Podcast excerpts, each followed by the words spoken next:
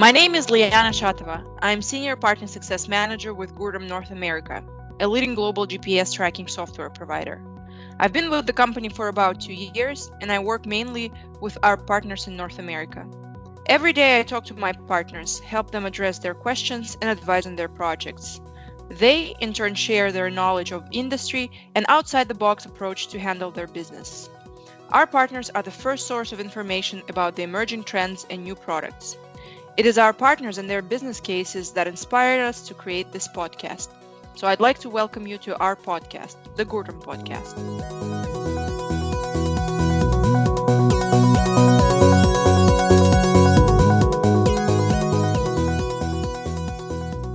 Good afternoon, ladies and gentlemen. I hope you are healthy and safe. Thank you for joining us today.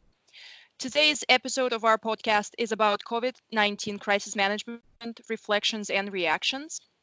Now that the first wave of shock and confusion passed, and businesses all over the world are trying to adjust to a new normal, my guest and I will try to analyze the first response of businesses, including the telematics industry, to the so called corona crisis and the strategy of operating in this unprecedented situation. You might know my guest as the head of sales of Gurtam Latam. However, he has recently transitioned to a new role, Vice President of International Strategy. Please welcome Esteban Hunt and congratulations. Hi, Esteban. Hi, Liana. How are you? I'm good. Thank you very much. How are you? How are things at home in Argentina? I really can't complain. Um, I'm fortunate enough to be healthy and my family is healthy. So that's the most important thing. Um, in Argentina, things are uh, not great, but they're not that bad either. We're having a strict lockdown, and that's been going on since March the 20th. So it's been a little more than two months, and we're still going to be on this strict lockdown until June the 8th. So um, we've had to be patient about this. We've had to learn self discipline, but overall, I really, really can't complain. I'm in a very good place. So I'm happy. I'm happy about how things are progressing. Well, that is great to know that you and your family are safe and healthy. And I hope that the rest of the team in Argentina and Latin America are doing fine. Uh, we are also here in the United States on the lockdown, but states started uh, recently reopening in phases. So hopefully we will get some freedom soon. Um, Esteban, before we jump into the questions related to our topic today, I would like to give an overview of the current global situation with COVID-19 and you know the most impacted regions. At the time of recording of the podcast, globally, we have over 5 million cases of coronavirus, with about 7% of deaths and 40% of recovered patients.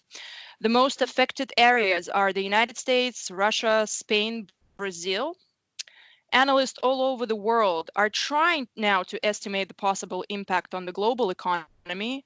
However, it's too early to say um, about the projections. Um, as we know that according to market watch, you know, as of mid of May, there is a projection of 82 trillion dollars of potential global impact over a 5-year span.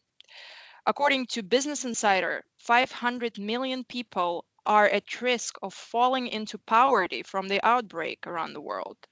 World output is expected to slump 3%. And um, according to IHS Markit, it, it expects the world economy to shrink by 5.5% this year. America's first quarter GDP, the most expensive measurement of the United States economy, fell at 4.8 annualized rate. So, of course, it's too early to estimate the impact of the global economy uh, on the, you know, on the, on the global economy as well as on the global telematics market. However, there is some data available about the related uh, automotive industry. Worldwide vehicle production is projected to be down by 20% in 2020. In North America, production remains shattered at at least through April. China expects to limit the decline in new vehicle sales for 2020 to 12%. vehicle sales in both Europe and North America are predicted to bottom out in April and May. Esteban, what do you think about those statistics? They're really staggering figures. When you try to understand the impact of this whole crisis in, in numbers, the numbers are frightening. For sure, every number that you have shared is very concerning. But I think that even with these numbers, it's really hard to grasp how important this is throughout the world and throughout history, actually. If we compare it to uh, other types of pandemics or crisis, we'd have to go a century back to look at something that really had this kind of impact in the economy and the lives of people. It's really something that is unprecedented. And I think that we will always remember this year. I think that it's going to be not just something that is going to um, be present in our minds because of all the uh, lockdowns and all the difficulties, but it's also going to be a, a great learning experience because in one way or another, this has affected absolutely everyone. And in one way or another, we're going to all have to face challenges to uh, survive this crisis, to make it through, and to um, become stronger after this. Thank you for this positive outlook. Definitely learning experience for all of us. Well, we're obviously not economists to discuss the long and short term impact of the pandemic. But Esteban, if we go back to the start of the global pandemic in December 2019, January 2020, when only China was put on the lockdown and no one could see, foresee the global spread of the virus so fast.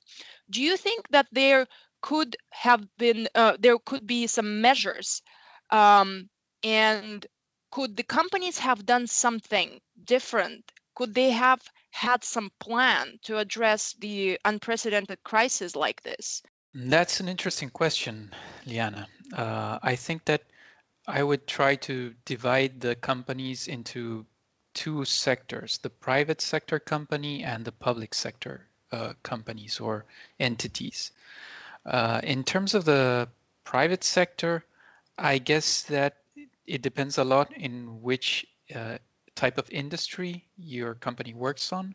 But for example, if you were working on probably on a healthcare related industry, you would probably have a better understanding of what a breakout of a virus in China could imply and how it could potentially uh, have a larger impact. So for those kinds of companies, for sure, I would think that they were better prepared than the rest of us who don't have enough or as much knowledge of the potential impact of how a pandemic works and of how these dynamics uh, could affect us. So I don't think that the private sector in general uh, would be uh, or could have been better prepared or much better prepared. I do think that the public sector really, in many, many countries, dropped the ball and could have been much better prepared. And on the private sector, there is also at least a minimum type of learning, which is it's very hard to account for every scenario. It's very hard to plan for every black swan but maybe you could have just one contingency plan that should be for whatever black swan decides to walk through that door, right? You you never know what the next catastrophe is going to look like, but you know that mm, catastrophes can happen. And maybe that's what we should plan for in the private sector. Maybe we should plan for uh, having um, some more liquidity or some more uh, financial uh, assets to be able to withstand the difficulties when they come, the difficult times when they come. Um, so yeah, I think that some things could have been done uh, and could be done, but in general, I see that the guys that really, really drop the ball here are the more on the public sector than on the private sector. That's my opinion. You mentioned for private sector um, companies some sort of um, you know financial contingency plan, right? Um, oh, when we're talking about you know our partners, right? Partners in the telematics industry, they are private sector. Um, do you think that your recommendation to have, you know, some sort of uh, financial plan can apply to them? And what else would you recommend for them to have to get ready for any type of, you know, natural disaster? Well, that's a good a good question. Uh, if we have to apply it to our sector, I would say one of the things that I think that is key, and I don't know how many people really think about this, uh, are insurances. You're working in an industry where bad things happen. Cargo gets stolen. Um, vehicles have accidents and things that should not happen actually happen. So we should be prepared to face these um, accidents, these unforeseen events, and try to uh, have some sort of uh, policy, insurance policy, to protect ourselves in the in the case, in the event of these catastrophes happening. And that is not just applied to uh, pandemics or extreme cases like volcanoes or crazy things like that mm, that do happen actually and we're in that situation because those crazy things that nobody thinks will ever happen actually do happen. Uh, but I think that there's even a lack of uh, insight into what are the other threats that our industry faces on a more daily basis and that we should also be prepared for. And I think that one of the way companies could be prepared better for these types of uh, unprecedented scenarios is having insurance policies that are broad and that cover these events that could happen. Well, that's a great insight actually about insurance, um, you know, about their business being insured. Now, let's talk about the initial reaction and requests of our partners. Um, I remember that the first wave of quarantine hit um, Europe in February the States in March and Russia in April. So, do you recall um, the first reaction and first requests um, made by our partners in in your region in Latin America, in you know other regions, Europe, uh, Russia? I can share my experience. I remember that the first week in mid-March was, you know, kind of slow when the, the, the first week of quarantine in mid-March was kind of slow for our partners um, because, first of all, the quarantine was not introduced in all the states at the same time. Um, you know, some partners shared that it was business as usual for them. Um, some partners said that they had still, you know, installations schedule. So, do you remember the reaction of our partners all from all over the globe? Can you share this, please?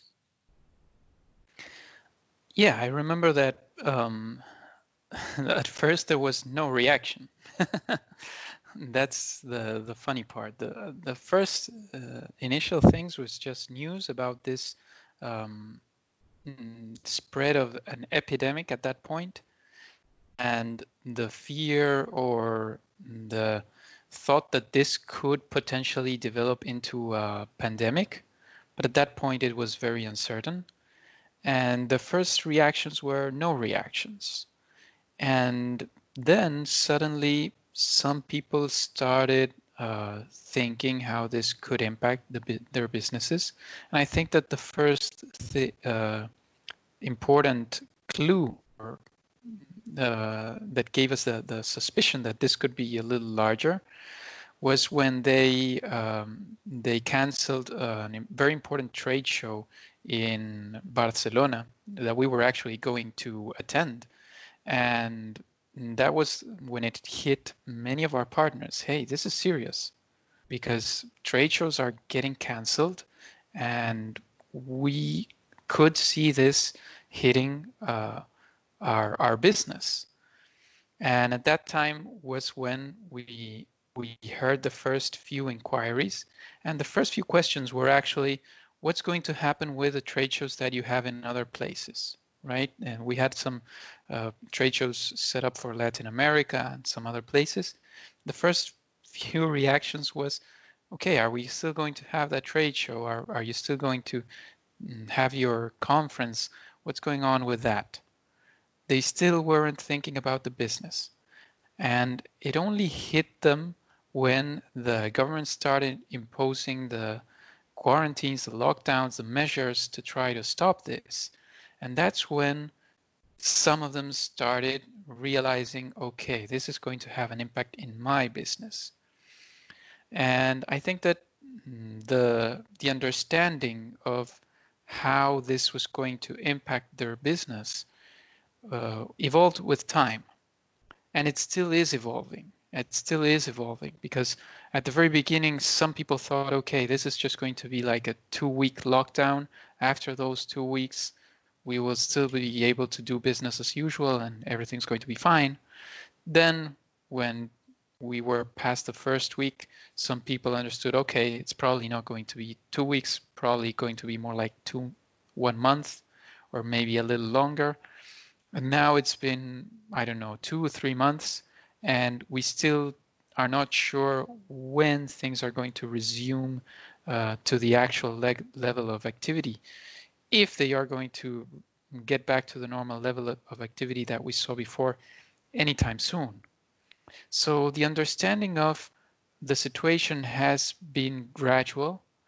And I think it's not only our partners, but it's also been governments, it's been healthcare systems, um, and every other industry that has been trying to digest the impact that this is going to have and how to react. And we're still learning about how this is going to impact our lives moving forward. And so the, the reactions have been widespread and very different throughout time, from asking for discounts, uh, help with their payments, and things like that, to seeing the opportunities that arose from this uh, from from this situation. Many of them at the very beginning were scared, and now we see many of them actually capturing business opportunities that were not there before and that came up because of this uh, huge situation. Many companies have been looking harder at their cost structures, where they could become more efficient, how to cut costs, how to be more uh, profitable. And with those cut, cutting costs opportunities, some other uh, some new opportunities arose for our partners. So it's still, I would say, uh, an understanding that we're still going through, that we're still learning, that we still have to continue digesting. But the interesting part is that we haven't stopped learning from this and we still don't have the full answer. But our, our, our understanding of the situation has improved a lot, and not just our understanding. I think that our response to this situation has improved a lot. So it's not Gurtam only. It's the wonderful group of partners that we have, the community of partners that we have that has been very active, sharing ideas, sharing uh, cases, um, sharing experiences. And through that collective sharing of information, a lot of opportunities have been harnessed and, and used. So that's that's wonderful. I definitely agree with what you just mentioned. Um, and you know at first we were also in denial that it's going to you know take a lot of time um, and then i just remember my team's response it was just calling started we started calling everyone pretty much every partner and ask how they were um, it, just to to let them know that we were there for them and we're here for them still and no one actually knew what to expect and um, communication was really key for us. And um, while we were calling, you know, the new concept of Gurtam meetups um, uh, came up, right? And uh, we started talking to uh, partners from all over the world, sharing information, share sharing insights, sharing the projections, um, as well as some of the partners actually, um, you know, saw some opportunities. You're right, and uh, launched some of the uh, great projects. So that's that's for sure. Um, thank you, Esteban, for um, you know for your uh, opinion here. So now I'd like to ask you about COVID-19 crisis management measures that local governments um, introduced, as well as Gurtam offered to uh, the partners. Um, so do you, you know, can you share some local governments' responses from all over the world? Um, maybe my colleagues from Europe shared some, you know, incentives that European government go governments offered. Um, uh, you know, uh, it will be interesting to know. I think that every government or most governments have tried to step up in a way to really uh, try to mm, make the impact of this crisis uh, as manageable as possible. But if I had to categorize uh, their response, there are three main categories into which you can see uh, the types of response that governments have had. One would be immediate fiscal uh, impulse. That is all the um, additional government spending that governments have introduced to try to uh, stop or at least uh, alleviate the the stopping of the of the economy and the impact of the lockdowns and quarantines. So that's the first thing, a very Keynesian measure. It's additional government spending. And in some cases, it's also tax cancellation, which has overall this, the same effect. If you're uh, if you're withholding taxes, if you're not paying those taxes, well, the net effect is that you have more money in your pocket. So that's what many governments have done. In the US, it's uh, it's uh, been a huge package. Uh, the European Union has also also been working uh, country by country. Many of the European countries have introduced measures like this. But there's also been uh, a second category that is the deferrals. So many other countries have chosen maybe not to uh, cancel the taxes altogether, but to give deferrals and to say, okay, you don't have to pay these taxes now. You can pay them in a month, in two months, in three months. And they have been quite lenient with that to help uh, the, the factors of the economy be more productive to uh, inject more money into the whole economy. And the third thing that has been done is other types of uh, liquidity guarantees or provisions that have been done through uh, other uh, credit entities. So for example, other types of uh, banks have been encouraged or helped by central banks to allow extra lines of credits for uh, to stimulate production, to stimulate industry, to stimulate investment in uh, some segments or in the most affected areas of the economy to make it suffer less. So these are the three main categories and depending on uh, country by country, they have chosen different uh, recipes, some mixing all of those, some choosing one over the other, but all of them had have tried to do something about it. So governments uh, are doing, uh, I would say, at least uh, a good job in trying to respond uh, to this uh, situation with measures that can help alleviate the economic situation. Thank you pro for providing um, um, this sort of synopsis of government measures from all over the world. Um, I totally agree. Um, in this case, um, you know, uh, our government, the government of the United States, they prefer the first um, uh, the first uh, option that you mentioned, um, immediate fiscal impulse. So our partners uh, applied for SBA loans, um, you know, payment paycheck protection program, uh, um, as well as the second round of financing.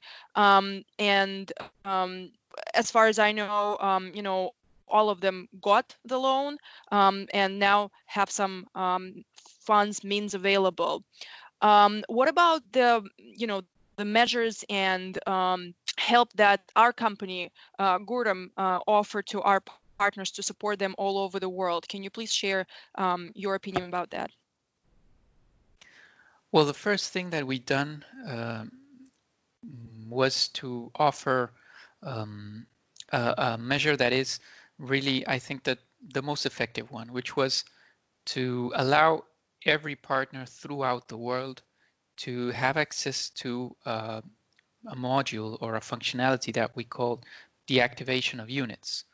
Um, this was initially thought to be used for, for another type of uh, situation where some partners had seasonal units that were only used uh, in certain seasons. For example, agricultural machinery that was just used during the harvest season or, or some other types of very highly seasonal units. So what mm, this functionality allows is that whatever units you have deactivated through this module, you don't have to pay for them. And the truth is, we didn't envision using it for these purposes, but when this uh, happened, when we saw this outbreak, we were very quick to decide and to make a, a decision to make this available to all of our partners and to advertise this actively so that they knew that this was available, um, which is you shouldn't pay for units that you're not getting paid for, right? We think that it would be unfair to be charging for units that our partners are not being able to get any revenue on. Uh, besides that, we have also um, added some efforts on our side to provide more ideas, to provide more um, cases and to provide more information on what could be done to um, take advantage of the opportunities that this crisis brought. So another thing that we did was launch uh, an app called Distance Tag. And Distance Tag is actually an app that is perfectly thought uh, to help with cases of quarantine prevention and uh, quarantine tracking. And so we are also not just providing uh, some financial aid in, in the terms of deactivation of units, but we're also uh, providing tools for our partners to be able to get more revenue, to be able to get more uh, business, because that's also something that could definitely help them. So basically, these two things that we have offered work on two different levels. The first one helps to minimize costs and mm, to prevent paying for things that you're not using and that are not providing you any value. The second one is to help uh, partners get more value, get more income. Apart from this, we have also been working, as I said before, with uh, giving webinars and giving more tools uh, and preparing and we're having these series of meetups that happen on a weekly basis to help our partners develop new ideas of how to do business in this new environment and we're also trying to provide all this information on cases and how to be able to really extract more value of the current situation so that they can really continue doing business in this new scenario, in this new world that we're living on. But one of the things that we always like to stress and that are really important and that I know that not many partners uh, have fully understood or are fully comfortable with is the thing that we think that every unit that is being used is a unit that should be paid for. So if you're if you you as a partner are not being able to use all your units, then you should deactivate those that you're not using because you shouldn't be paying for something that you're not using. However, if you're providing a service and your end user is using that service, don't give it away for free. I, know it's a tough situation. I know uh, things are tight, but still you shouldn't be giving something for free because you are working to offer that service. You are working uh, to put that uh, tracking device on that unit to make it report, to pay for the SIM card, to pay for the platform and for your own structure. So there is an effort there. There is an effort. And whoever is making an effort deserves to get paid. So we believe that every unit that is actually being used is a unit that should be paid for. And don't let your end customers take you in because things are tight, that's true, but it's not that absolutely everything has completely stopped. It's not come to a complete halt. And if we just uh, give away discounts or free service for everyone because things are tough, we're just doing charity. And you should do charity with the people that really need charity and with the ones that are most in need. And I hardly doubt that those are the end users that are using their service. Because if they're using their ser the service, if they're moving those units, it's because they have an expectation of getting paid. Maybe not in the same terms that it, they initially did, maybe later, maybe a bit less, but they're probably going to get paid. So you should get paid for your service too. Thank you very much for those um, recommendations. Definitely, wise financial management should be always um, in place. Now, I would like to talk about positive things or silver linings in this situation. As we know, um, opportunity lies in every crisis. So, um, I have a couple of questions. So, before um, I'm going to jump into some opportunities for our partners. Um, so Esteban, can you please share what was uh, what were positive things for you in this situation? Maybe you you know took up some online classes, learned a new programming language, learned how to cook. So any new skills that you would like to share with us? Well, yeah, there, there's a silver lining. Um, unfortunately, I would say I didn't have as much downtime as many other people seem to have had. I seem to have had a lot more work than than many other people because to me the the daily routine didn't change all that much you know of course i'm not going to the office i'm working from home but i would say that probably my working hours stayed the same or maybe even increased so um, it's not that i was able to make huge breakthroughs in my life but there were some small efficiencies that i gained not having to commute to work uh, that was uh, something that added some time to my everyday life. And yeah, silver linings. Well, one of the silver linings is not so much on the skills that I was able to develop, uh, which I hardly can say anything. I've been trying to learn Russian, but that's such a hard, hard language. I have to say, Liana, That's I don't know how, how you speak, and it's with all the seven cases, accusative, genitive, and all of those crazy things. Spoiler uh, alert for those who wants to who want to. Yeah, uh, spoiler uh, alert. It's tough. It's really tough. But regardless, it, it's not so much about the skills. It's more about the the perspective on life and what are the important things in life. And when you've been in lockdown, in a strict lockdown like the one we have here in Argentina for for this amount of time, you start realizing what are the things that you really miss the most. And in my case, the things that I really miss the most are not the things that you usually crave for or the things that you would say, oh, yeah, I'm going to, mm, I want to have a great job to get a great salary, to be able to uh, do buy these things or have these trips or all these amazing and beautiful experiences it's more about the everyday things that I miss. It's more about being able to um, see my parents and hug them, or or be with my friends and my siblings, uh, my nieces, my nephews, and sharing time with them and being with them. And that's really quite inexpensive for for most people. You know, they're just so close. And with all the tools that we have, even with the video conferencing tools and the phone calls and everything, you still miss human contact. You still miss a hug. You still miss being in the same room with someone and being able to see their faces and smile and have a laugh. Um, and that is free. That is free for all of us. It's just a question of reaching out to those people, trying to make time in your life to be with them.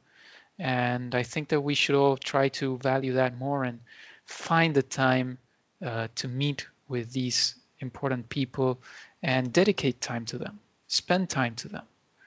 That's that's my my most important silver lining. It's not something that I was able to develop, but more something that I was able to realize. That's absolutely true, and it always applies. It also applies to me. Um, you know, having this ability to hug someone like my parents i've i've not seen them for quite a while um, is a great opportunity and i haven't uh, appreciated that before um, so now do you think that there are any business or non-business related uh, opportunities for our partners in this um, pandemic time? Yes definitely definitely. During the pandemic, there's been a huge shift in the ways people uh, in in people's consumption habits, and um, there are lots of uh, opportunities by social distancing and also by the fear that this whole pandemic has brought about. So I think that consumption patterns that have shifted are probably going to continue that way for some time. It's not going to go away overnight. So just because uh, the lockdown uh, have been are, are more flexible now, it doesn't mean that everyone's going to rush back to restaurants. Many people are going to continue ordering from home. Many people are going to continue getting takeaway or, or those types of options. So the huge shift in uh, the way people uh, in people's consumption, in their habits, it's probably some of it is going to remain. And we have seen a huge spike, a huge increase in the demand for uh, logistics solutions and for the improvement of uh, the the use of the vehicles that are dedicated to deliveries and that kind of um, services. And the reason is you can't increase the uh, fleet so quickly. You know, you can't just buy uh, 50% more vehicles to attend a spike in the demand of 50% or even more from one day to another. And that's the numbers that we've been seeing or even higher, you know. So there's been a huge spike in the demand for these delivery vehicles and for the efficiency. But usually many of these used to be quite inefficient because there wasn't such a need for efficiency. But now that there is a larger demand, you need to be able to satisfy that demand with the resources you already have. Maybe you can increase the size of the, the fleet in one, two, three trucks or whatever, but it won't be as as much as the spike in the demand. So many countries, uh, many companies in these areas are desperate to find solutions that will help them improve their efficiency.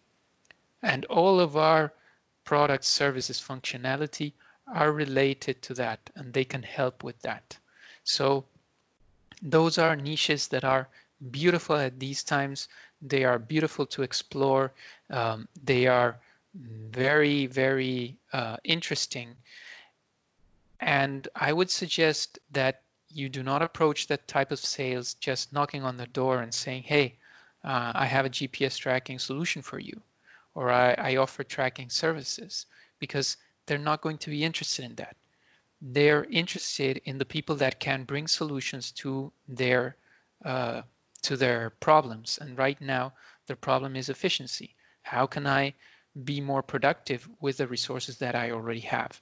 So you have to be smart in the way that you portray your services and become more of a consultant and understand what are the challenges, understand how their operation looks like, and use all the tools that you know that Wialon and logistics and all the tools we give you have to be able to find ways to improve their efficiency, to make them more productive, to make them more profitable.